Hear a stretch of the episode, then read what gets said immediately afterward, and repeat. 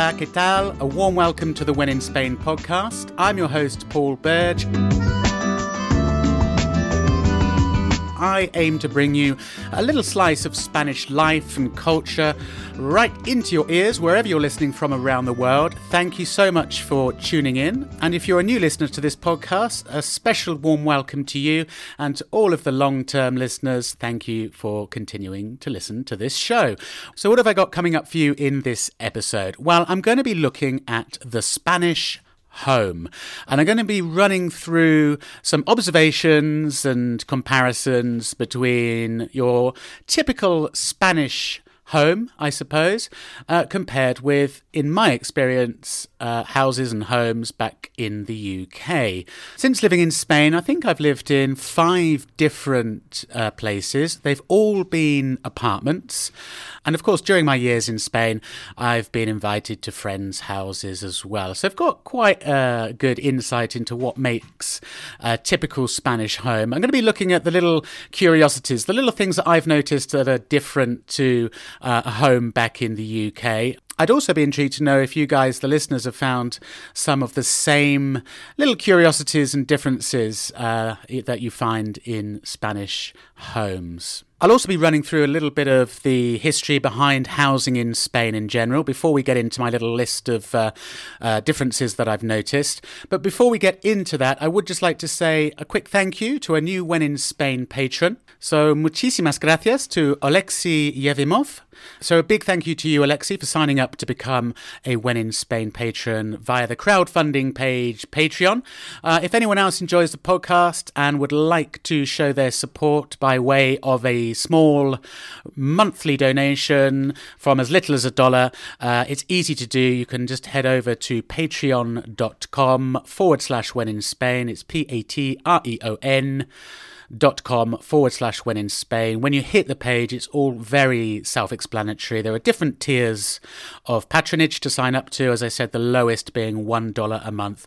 And through this listener support, basically helps the podcast uh, keep going and help secure its long term future. So if you enjoy When in Spain, you know what to do. Please head over to the Patreon page and sign up to become a patron. If you're not in a position to do that, a couple of things that also really, really help if you'd like to support me and the podcast, uh, quite simply, is to tell a friend about it. If you know anyone who's interested in Spain and you think might be interested in listening to this podcast all about Spain, go ahead and tell them. Uh, let them know that uh, that I exist and that this, that this podcast exists. Another thing you could do is leave a little review about the podcast. Uh, you can do that on the When in Spain Facebook page or group. Uh, you can do it on most of the podcasting platforms uh, uh, where this podcast is available. For example, on Apple Podcasts or iTunes, you can leave a little one sentence review or you can just give a star rating. That really, really helps. And another thing you could do if you listen on iTunes or Apple Podcasts is hit the subscribe button. It helps with the algorithms that Apple iTunes use and it helps push the When in Spain podcast up the charts, gives it more visibility, and of course helps more people discover it. So if you can do any of those three or four things while you're listening to this podcast or after you've listened to this podcast, I would be super grateful. So let's get into the episode and what I wanted to talk about, which is uh, Spanish homes and houses. I'm really going to be talking about the kind of little uh, quirky differences that you find in Spanish homes, in my opinion, compared to uh, back in the UK. I've also lived in America as well.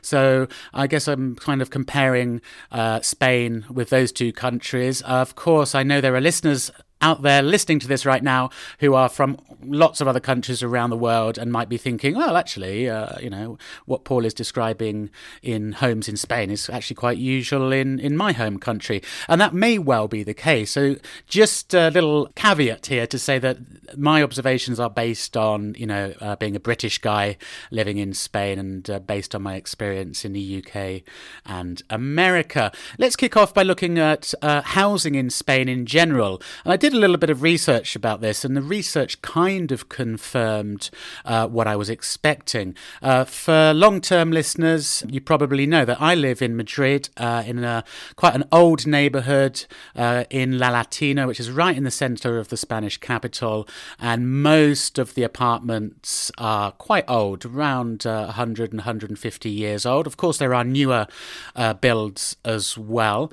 And I know there are listeners living in Spain who don't live in cities, who live in more rural locations, uh, in smaller towns and villages where apartments are less common. And you might be living in a nice, luxurious, detached house with a garden and a swimming pool.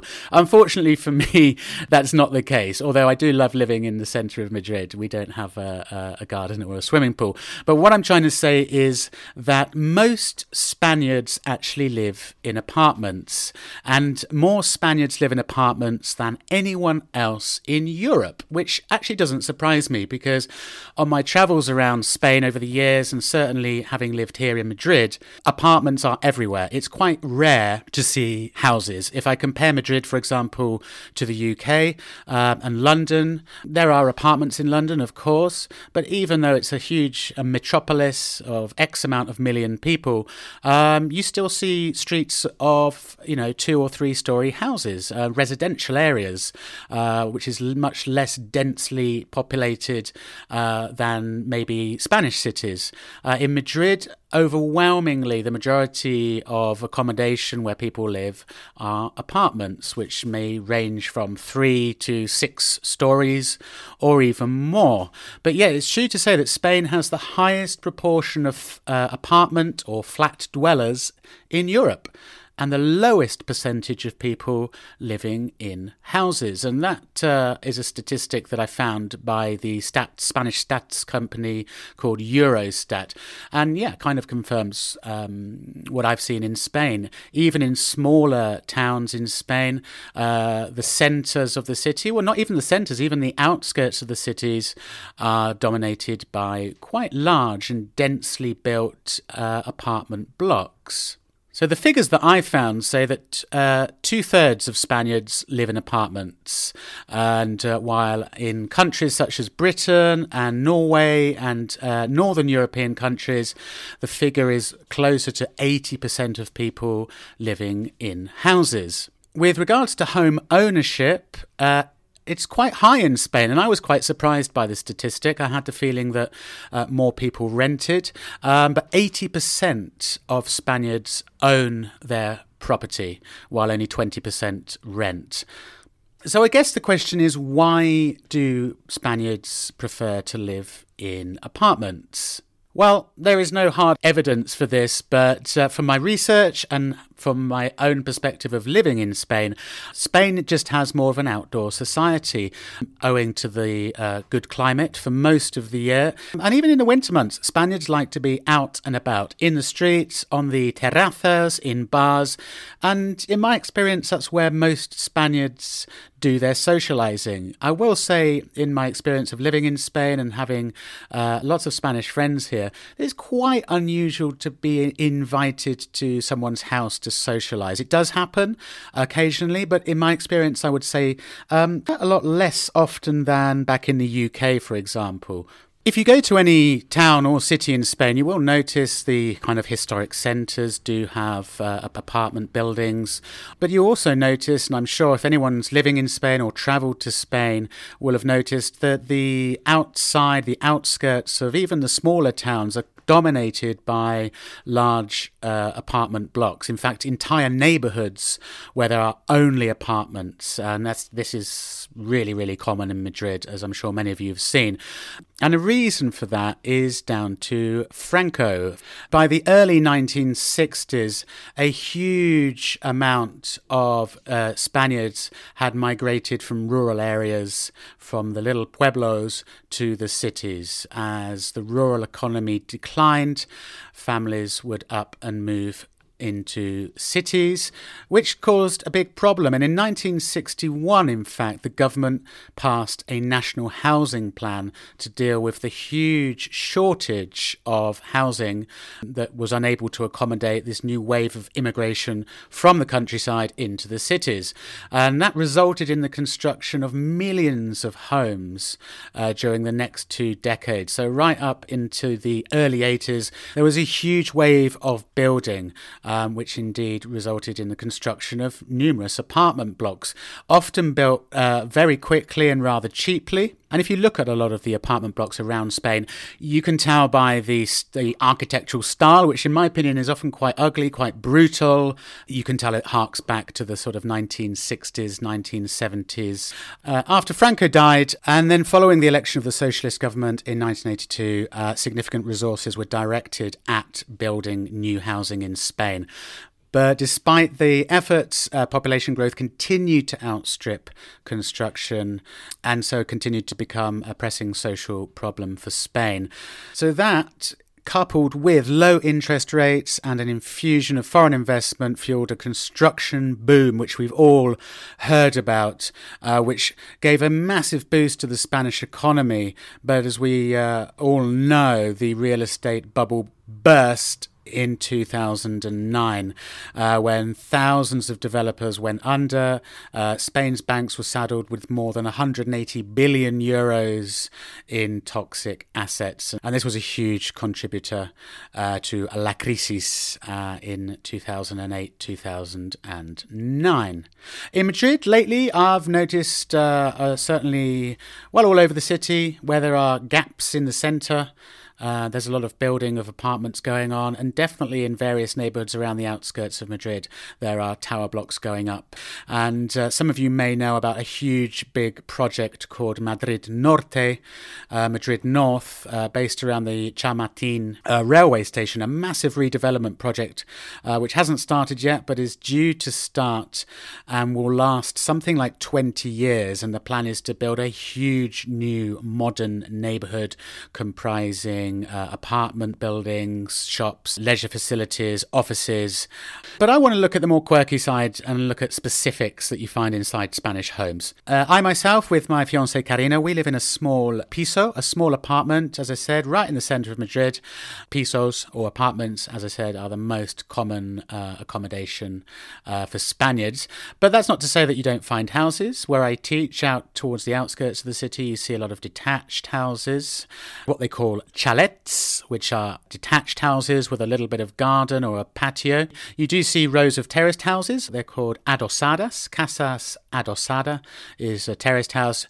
You occasionally hear semi adosada, which is a bit like our semi detached, super common in the UK. Rows and rows of quite bland semi detached houses in sprawling suburban streets, very similar to where I grew up you have a duplex, un duplex, which uh, I think is quite a universal term for a two story apartment. And then you have un ático. Un ático could be uh, a penthouse if it's uh, super glamorous and very big, or you might describe it as if it's smaller as a loft apartment. So that's un ático. So these are the kind of terms if you're looking to buy a house or rent and you're looking uh, at um, adverts or you're looking in a state agent's window, you might see these terms terms used chalet, detached, adosada, terraced, semi adosada, semi detached.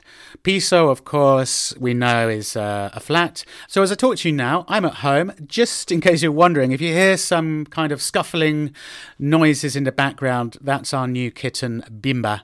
So in most Spanish apartments, you're going to have one doorway, one entrance, which is called the portal. Portal. Of course, on the Portal, which is the main entrance to a building of maybe dozens of uh, apartments, you have an intercom. So the intercom is a panel of numbers uh, and buttons, which for me, when I first came to Spain, I used to find incredibly confusing.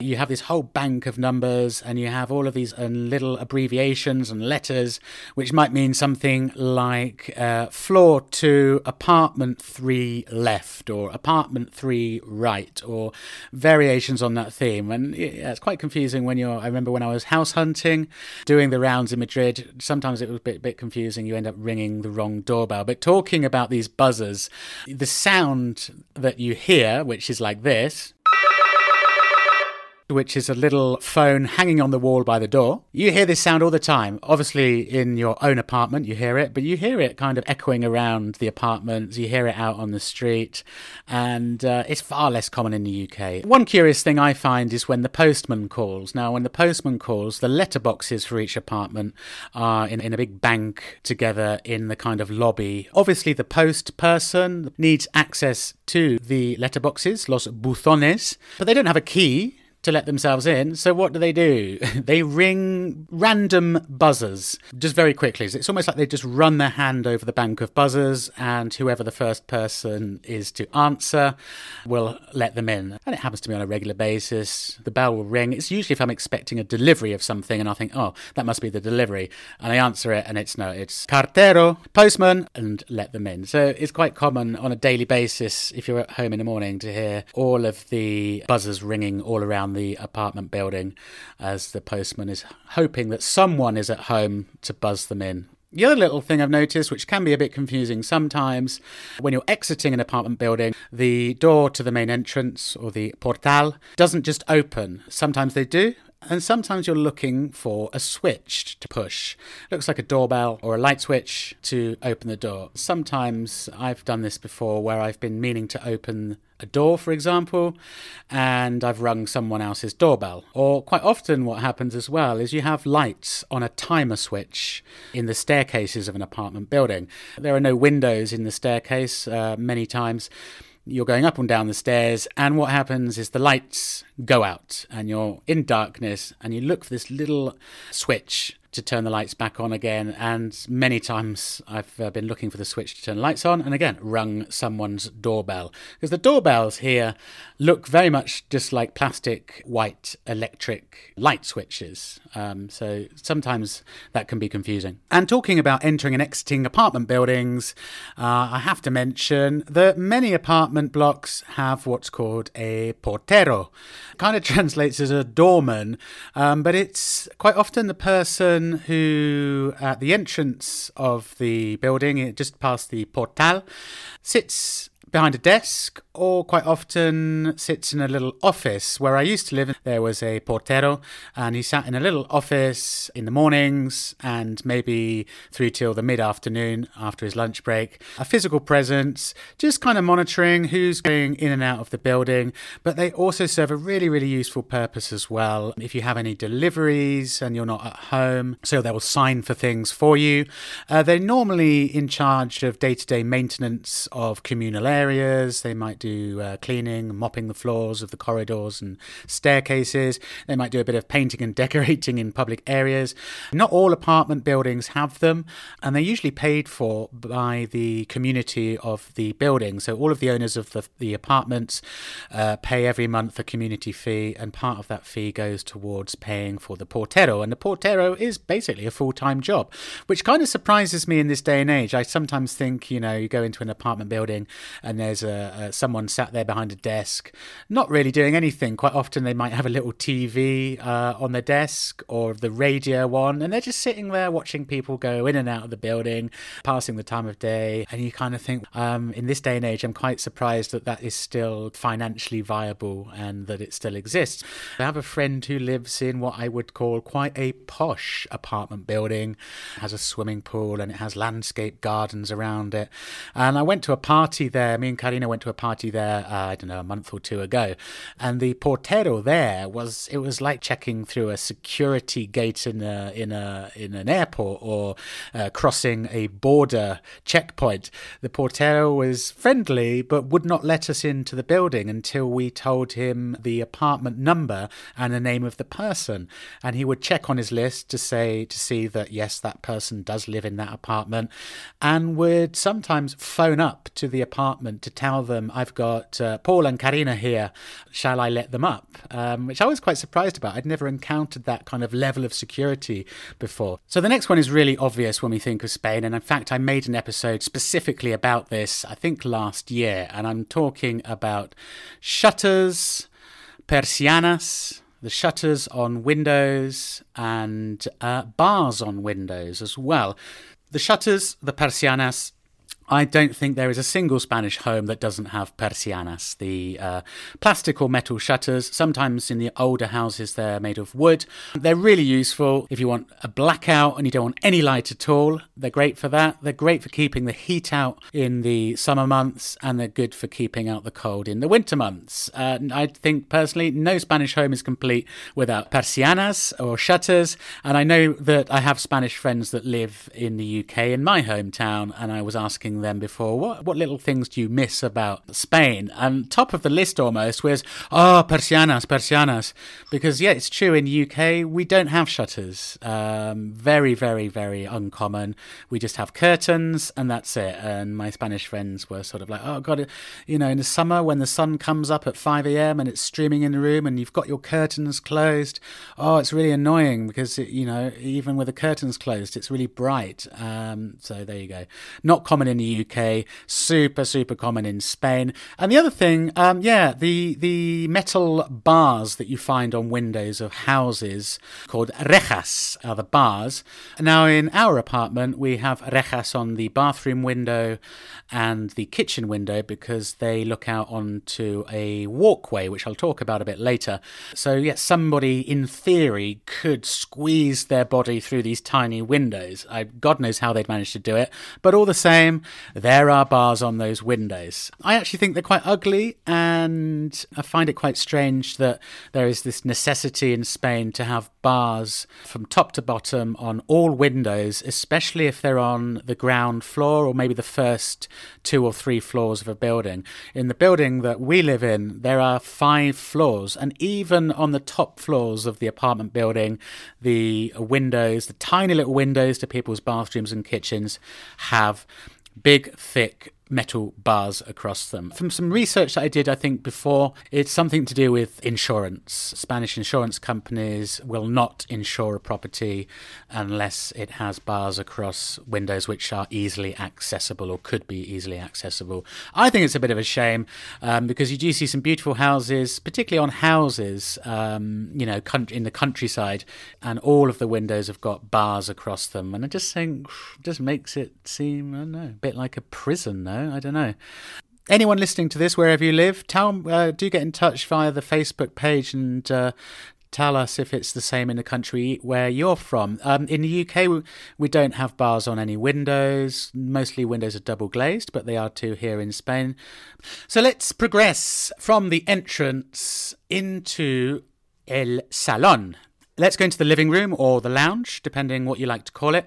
Um, well, I'm going to start first of all talking about floors. And I have touched on this before. In, in nearly all Spanish apartments or houses, the floors are not carpeted, they are usually tiled, or they might have a, what they call tarima, which is like a kind of laminated fake wood flooring or covering called tarima.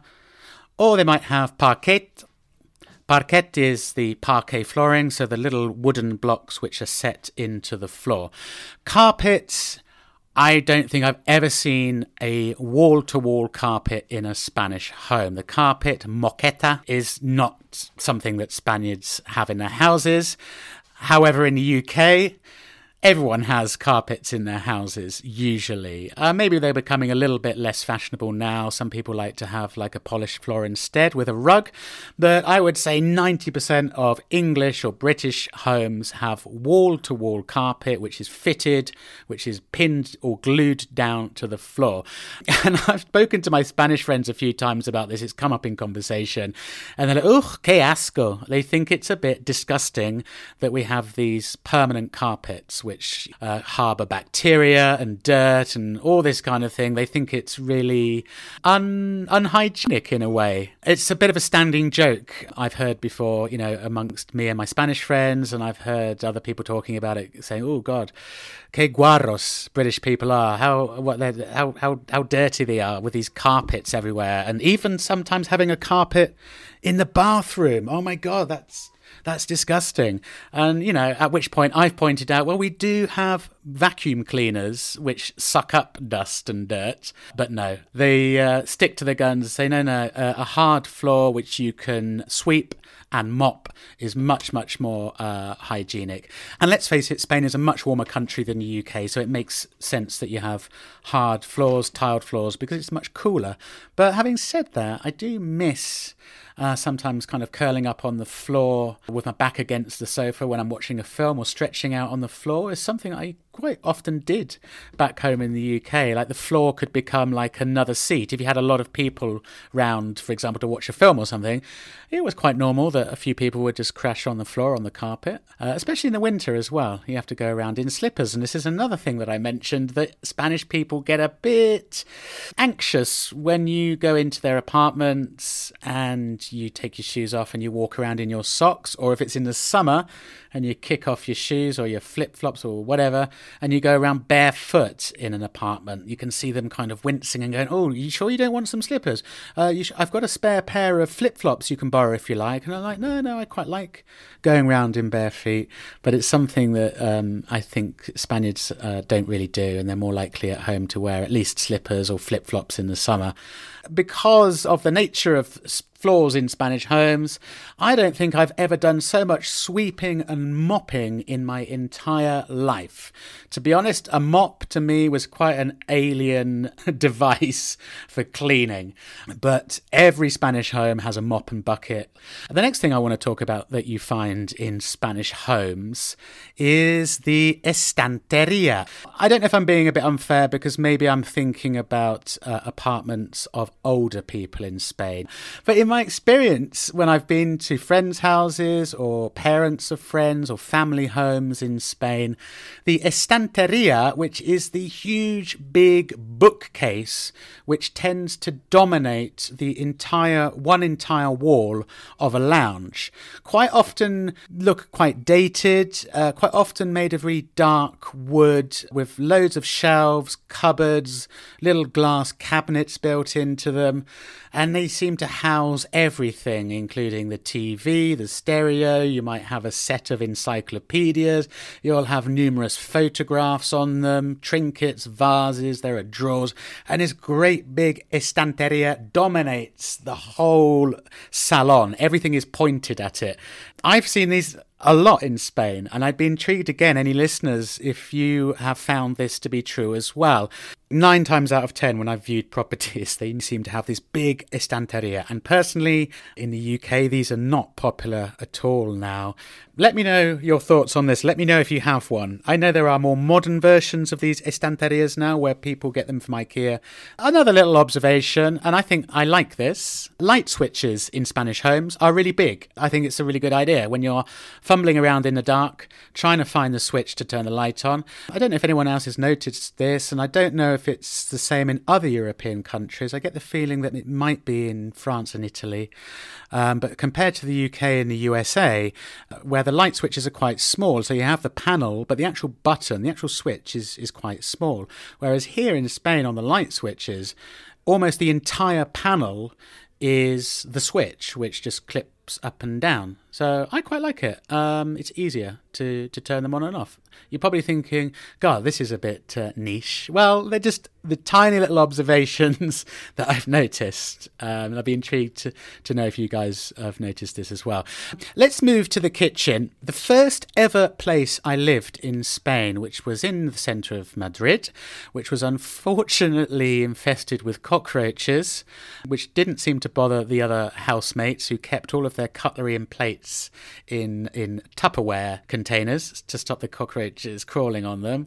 I didn't realise at first until one night I got up in the middle of the night to go and get a glass of water from the kitchen, flicked the switch to turn the kitchen light on, and there must have been dozens of cockroaches fleeing into the corners and into the cracks and into the crevices of the kitchen. And I think it was at that moment I thought, no, it's time to move on and look for another place to live. But in this apartment, which was in a rather old, probably yeah, least 100 years old apartment building, had this, this curious thing in the kitchen that I remember. And what it was was a cupboard built into an exterior wall underneath a window. We had this cupboard with two wooden doors, and when you open the wooden doors, the back of the cupboard was just like a kind of metal net or mesh, or it just had holes uh, completely exposed to the outside. I had to ask my housemates what it was for. There was nothing in it. They didn't use it. And basically, in the older apartments, you find them, it was a sort of very primitive refrigerator, some of the first fridges. So people would hang inside this space I don't know, some chorizo sausage, or they might keep a jar of milk, or anything which would uh, expire in hot weather would be kept in this little cupboard. And uh, I wanted to know what it was called. So I actually messaged my Spanish teacher, described it to her, and she said, Oh, yeah, it's called a fresquera, a fresquera. So I guess it makes sense. Fresquera from fresco or fresca, to be cool or fresh.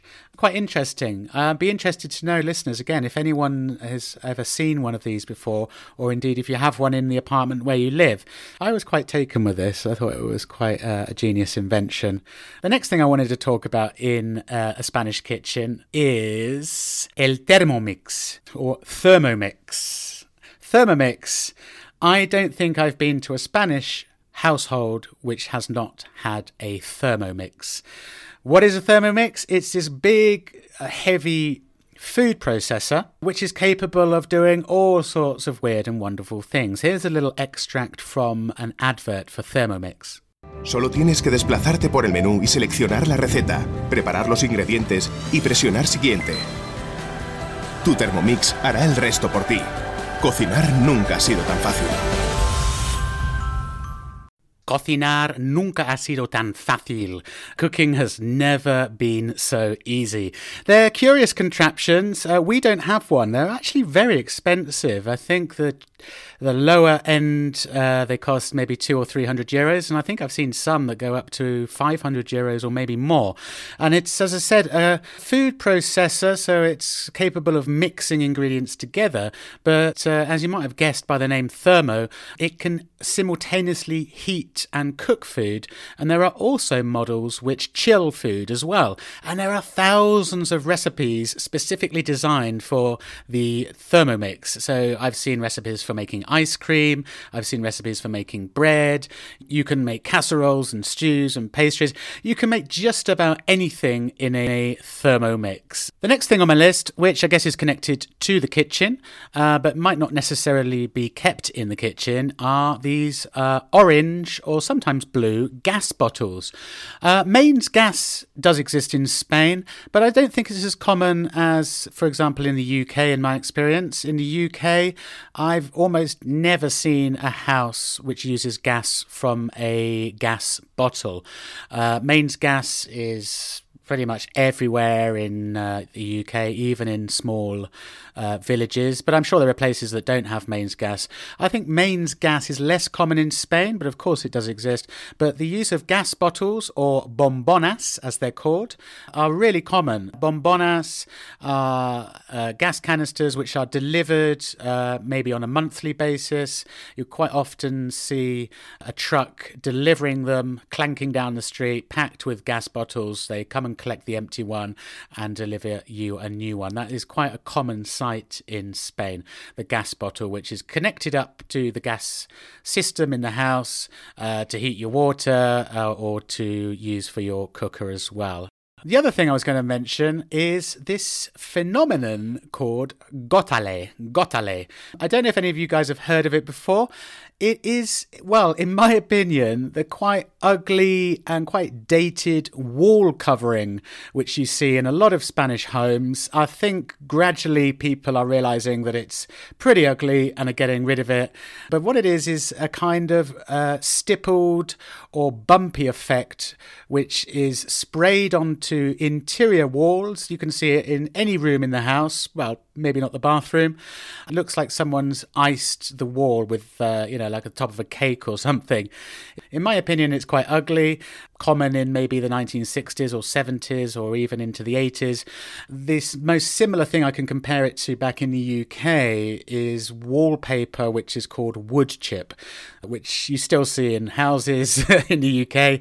Again, it's kind of notorious now for being pretty old fashioned and ugly. So, yeah, again, let me know if you have Gotelé in your house and let me know whether you like it or not. So, let's move on to the bathroom. One difference I've noticed in Spain, in Spanish homes with the bathroom compared to the UK, is they are nearly always tiled from floor to ceiling. Um, in the UK, in bathrooms, I think it's more common to have tiles going from the floor to maybe halfway up the walls or maybe three quarters of the way up the walls, except for the area where the bath or the shower is, I would say. But in Spain, all of the bathrooms that I've ever seen, uh, like echo chambers, they have tiles obviously on the floor and they have tiles from floor to ceiling. And again, my Spanish friends who live in my hometown in Oxford back in the UK, they bought a house there a few years ago, and I was helping them with a few things when they were redecorating, and uh, they got rid of the tiles that went just halfway up the wall and decided to tile the entire walls. And they made a special comment about it as well, saying, I don't understand why in the UK you only tile part of the wall. Why don't you tile all of the wall right up to the ceiling? I said, I don't know. Um, so, yeah, in the UK it's more common maybe to have it partially tiled and then you might have it just plastered or painted with some waterproof paint or something like that. I don't know. Uh, talking about bathrooms as well, um, I suppose it would be remiss of me not to mention the bidet. We don't have a bidet in our bathroom. I have been to lots of bathrooms that do have bidets. I don't know if people really still use them for washing your your uh, rear area or not. Uh, some people say they don't use them, but they can be useful for things like uh, I don't know if you've done some washing and it's still damp, but you haven't got time to hang it out, that you chuck it in the bidet. Some people say they use the bidets for soaking clothes. So, for example, if you're doing a white wash and you've got I don't know a white shirt which is stained, instead of leaving it in a in a bowl or a bucket or something, you chuck it in the bidet, chuck in a bit of bleach, and leave it to soak in there before washing it. So, I guess yeah, kind of useful. Uh, maybe they're becoming less common in Spain. I'm not sure. Uh, certainly, a lot of bathrooms don't have them now. I remember as a kid, one of my first trips to Spain when I was probably about seven or eight years old, being really curious as to what this bidet was and found it hilarious that it was for washing your bottom with. Uh, the other thing, mixer taps. Now, I think every tap in Spain is a mixer tap. And again, I'm just uh, going to use my Spanish friends to refer to in this anecdote. Uh, they said, Oh, God, why in the UK don't you have mixer taps in your kitchens and bathrooms, or especially in your bathrooms? You want to wash your hands, and you either have boiling hot water coming out of one tap and cold water out of the other. And you kind of have to do this little maneuver of flipping your hands between the two taps. And in fact, I've even seen on Facebook Facebook memes uh, kind of taking the piss out of this uh, phenomenon in the UK where we have two separate taps and memes of people, you know, flicking their hands between the two hot and cold taps. Maybe it's true. I think in more modern bathrooms in the UK now they do have mixer taps, but uh, in Spain I don't think I've seen separate taps. Uh, the other thing which I find uh, quite curious, and I don't think this is specific to Spain, I think this is uh, also the case in other European countries as well, is that they quite often have electrical outlets or what we might call plug points in the UK inside the bathrooms, quite often next to the sink, so that you can plug in a hairdryer or maybe an electric razor or something like that. And it's just a standard uh, power outlet. Um, we don't have this in the UK uh, for safety reasons. You don't normally find uh, your regular power outlets or plug points inside bathrooms because of the risk of mixing water with electricity. Uh, the only thing you will find is a specially made adapter plug for uh, electric razors.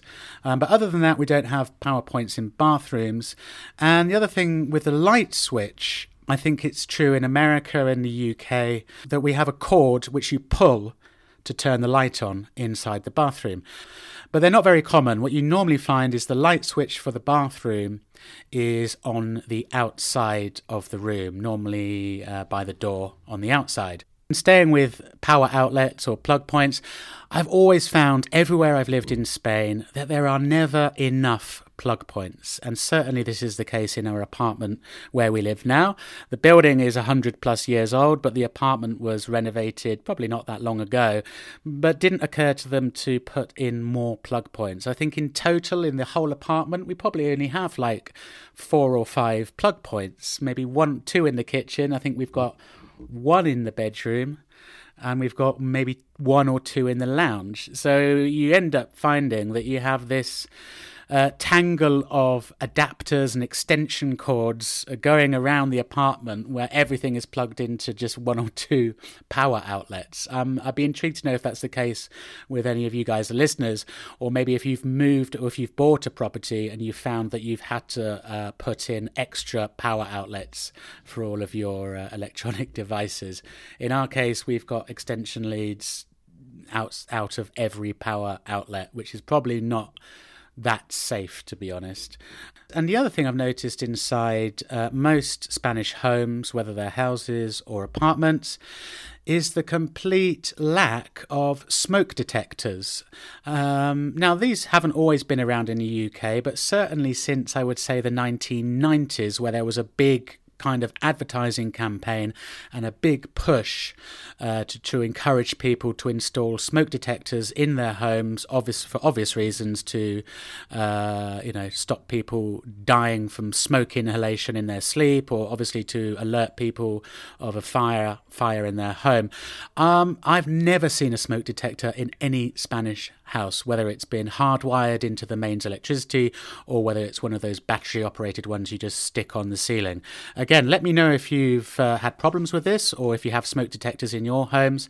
Uh, we don't have any actually in our apartment, and it's something that I need to get round to buying and installing. Um, but no, no smoke detectors. And um, in homes in Spain, in my experience, they're not uh, a common sight.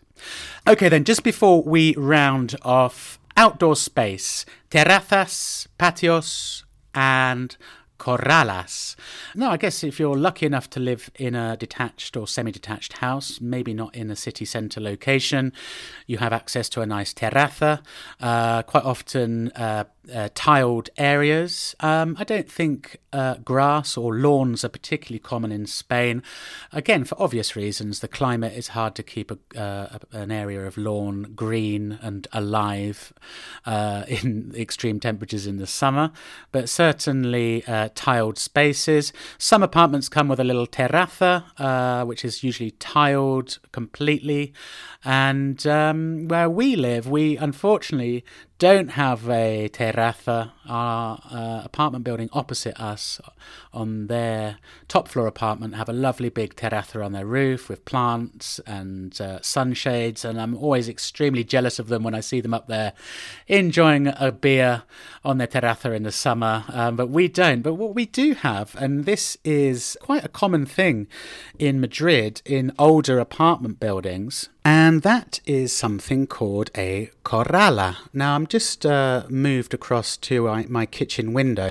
Uh, it looks out onto an internal kind of patio. So we're up on the third floor. And what is a corrala? Well, a corrala is like a walkway which is open on one side. So it's kind of a, a corridor which leads from the staircase to the various doors of the specific apartments. And they're actually quite pleasant to look at. Uh, in our building, which is about 120 years old, the corrala is a quite intricately designed wooden structure with wrought iron and quite ornate black uh, railings. It's like an external corridor walkway. And as I'm looking out now on the Corrala, it's a place where people hang their pot plants, lots of plants that I can see hanging down. And it's also a place where people hang up their washing on their tendederos. Uh, tendedero is your washing line. As I look out now, and this is really common, it's like a kind of pulley system of maybe four or five uh, clotheslines hooked up to little pulleys and wheels so that you can move the line backwards and forwards. This is something really common, and it's really common to see everyone's washing out at the weekend when they've done their wash, and you see everything knickers, underwear, kind of quite intimate stuff really, isn't it? Uh, shared with your neighbours. And some people will hang these tendederos out on their front balcony, but I would say that's less common. With that in mind, I would say that electric clothes dryers are not very common in Spain. Yes, you can buy them. Yes, they exist if you go into any uh, electrical store. But I don't know anyone who uses an electrical dryer. Nearly everybody hangs their washing outside. One last thing plants on balconies. Yep, super common. And I read recently something about uh, superstitions. And I don't know if anyone else has noticed this. It's quite common to see geraniums out on a balcony. Uh, I can't seem to keep mine alive, they keep getting attacked by moths and bugs.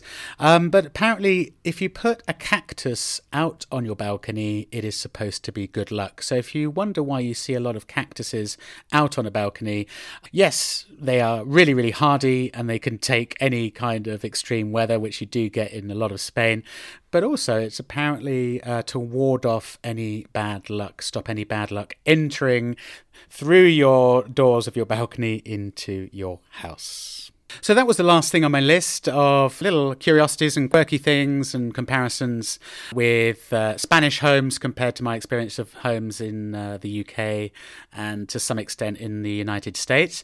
If you've listened to this and you've uh, you can relate to any of the things that I've uh, been talking about, then um, do get in touch and leave a message on the Facebook group. I'm sure there are things that I've missed off this list, but if any of you live in Spain or have lived in Spain and uh, uh, relate to any of the things I've been talking about, let me know. Let the rest of the group know. And if there are indeed anything that I've missed off that I haven't mentioned, feel free to get in touch and let me know as well.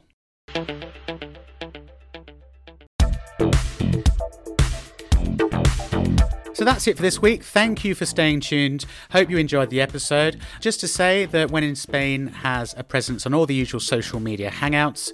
Uh, most of you know this already, but if you're new to the podcast, uh, just to say When in Spain has a very active and friendly Facebook group. Uh, if you'd like to ask any questions or advice or for recommendations to other people who uh, are Spain lovers, Spain fans as well, come and join the group. Uh, it's a place for you to share any articles, photos, anything which you think might be of interest uh, that's related to Spain. When in Spain also has an Instagram page. So if you're into photography, I do try to post photos uh, quite often on uh, the Instagram account and also post photos which relate sometimes to uh, specific podcast episodes. When in Spain is on Twitter, if that's your mode of communication, you'd like to tweet me, and if you'd like to get in touch with me directly with any queries queries or questions or any feedback or ideas about the podcast, you can email me on wheninspain1 at outlook.com. When in Spain, the number one at outlook.com.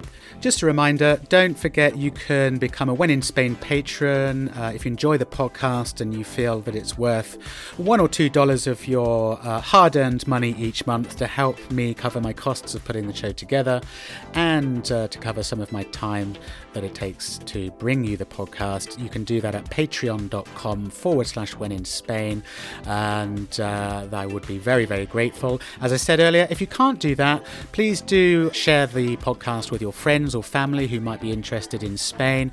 And if you can also leave a small review or a star rating on whichever platform you listen to, and hit that subscribe button to help more people discover when in Spain. So I'm going to head off now. Bimba, our cat, has fallen asleep peacefully on the chair in front of me. Thanks for listening and hasta luego.